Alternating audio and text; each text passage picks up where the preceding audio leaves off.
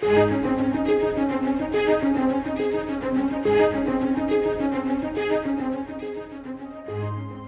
first section of Psalms has been called the Genesis Psalms. They help us to realize that every good thing begins with God. The Psalms provide a roadmap for the journey ahead. In them, we learn to bring every emotion and experience of life into the presence of God. Join Scott Pauley now as we study God's Word together.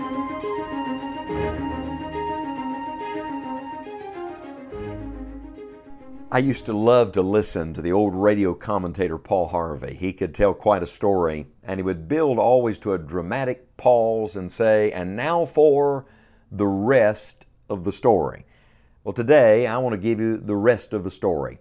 We all know the story of David's terrible sin with Bathsheba, his adultery. We all know the story of his murder of Bathsheba's husband Uriah. We all know the story of God's preacher coming to him and saying, Thou art the man.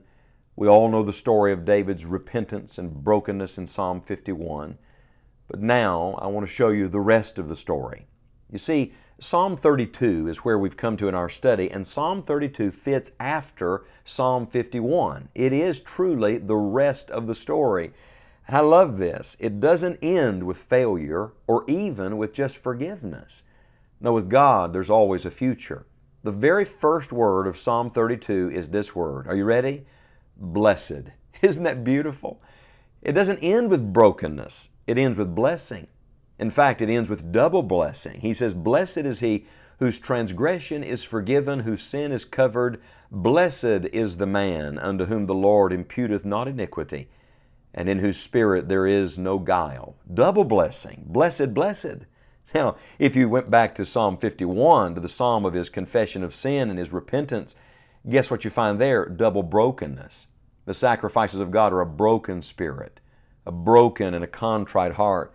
I want to tell you that double brokenness leads to double blessing. When you get thoroughly broken, friend, that's not the end, that's the beginning. You see, sin leads you to a dead end, to a wall. God leads you to a door. With God, there's always more on the other side.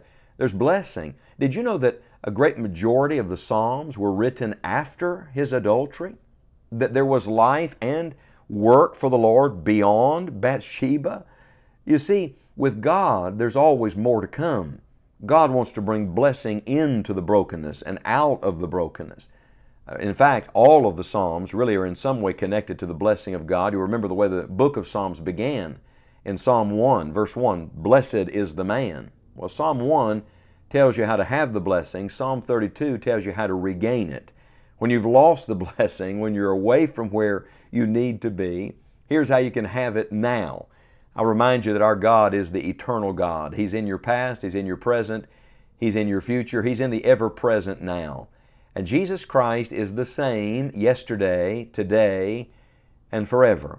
And when you come to Psalm 32, you see yesterday, today, and tomorrow.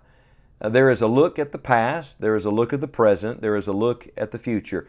Here are three things you can do uh, so that you can discover all that God has for you in the rest of your story. Number one, you can praise God for what He has done. That's what the first five verses are all about.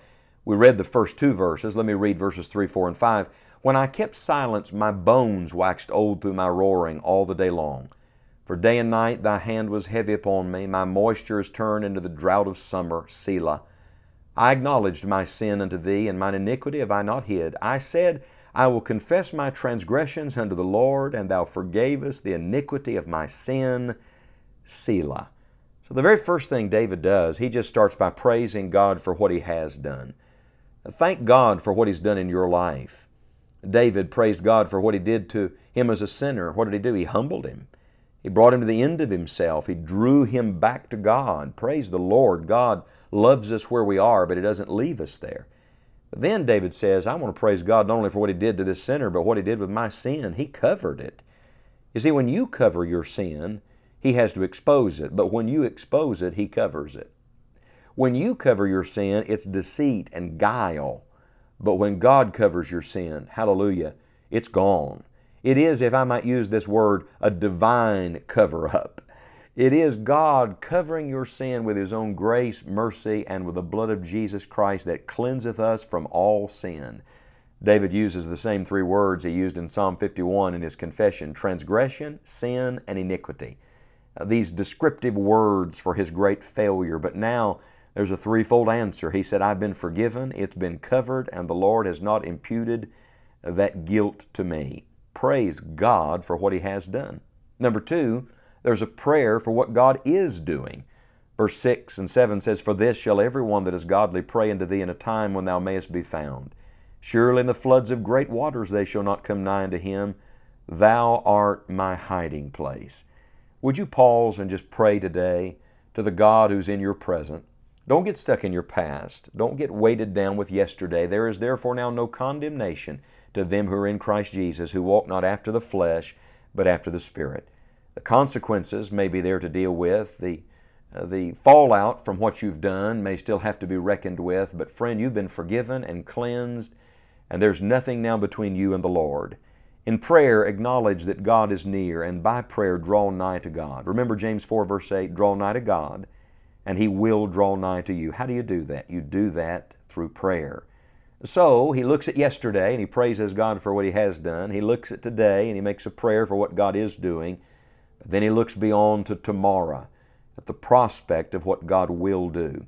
Listen to these verses. Again in verse 7 Thou shalt preserve me from trouble. He says, I know something God's going to do. He's going to preserve me.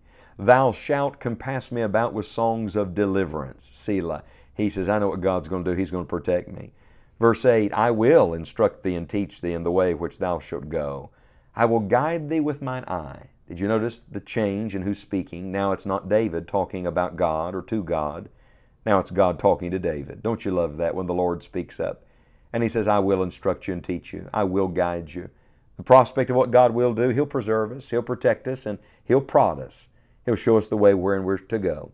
He says in verse 9, Be ye not as the horse or as the mule, which have no understanding whose mouth must be held in with bit and bridle, lest they come near unto thee. Many sorrows shall be to the wicked, but he that trusteth in the Lord, mercy shall compass him about. I'll tell you what he'll do. He'll protect us. Verse 11 Be glad in the Lord, and rejoice, ye righteous, and shout for joy, all ye that are upright in heart. I'll tell you what he'll do. He'll provide for us. He'll provide the, the joy that we need.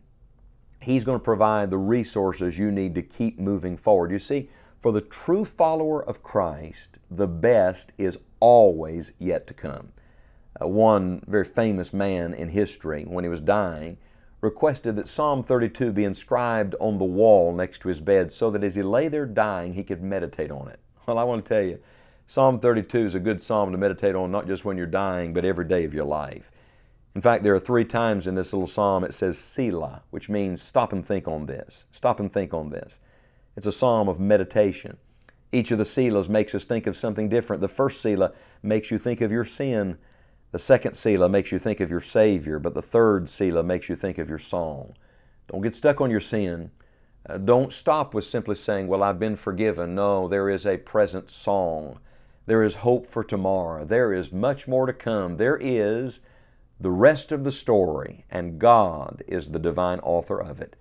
I leave you with this thought today. Psalm 32 is the first of 12 Psalms known as Maskil Psalms. That means instruction. I love this. In Psalm 32, God gives all of us instruction. This is not just for David. This is not just for the person who's committed adultery. There is a lesson in Psalm 32 for all of us. Go to the Lord's school today. Let the Lord instruct you. And one of the things you'll find in Psalm 32 is that God has much more for you. Trust Him for it yesterday, today, and tomorrow.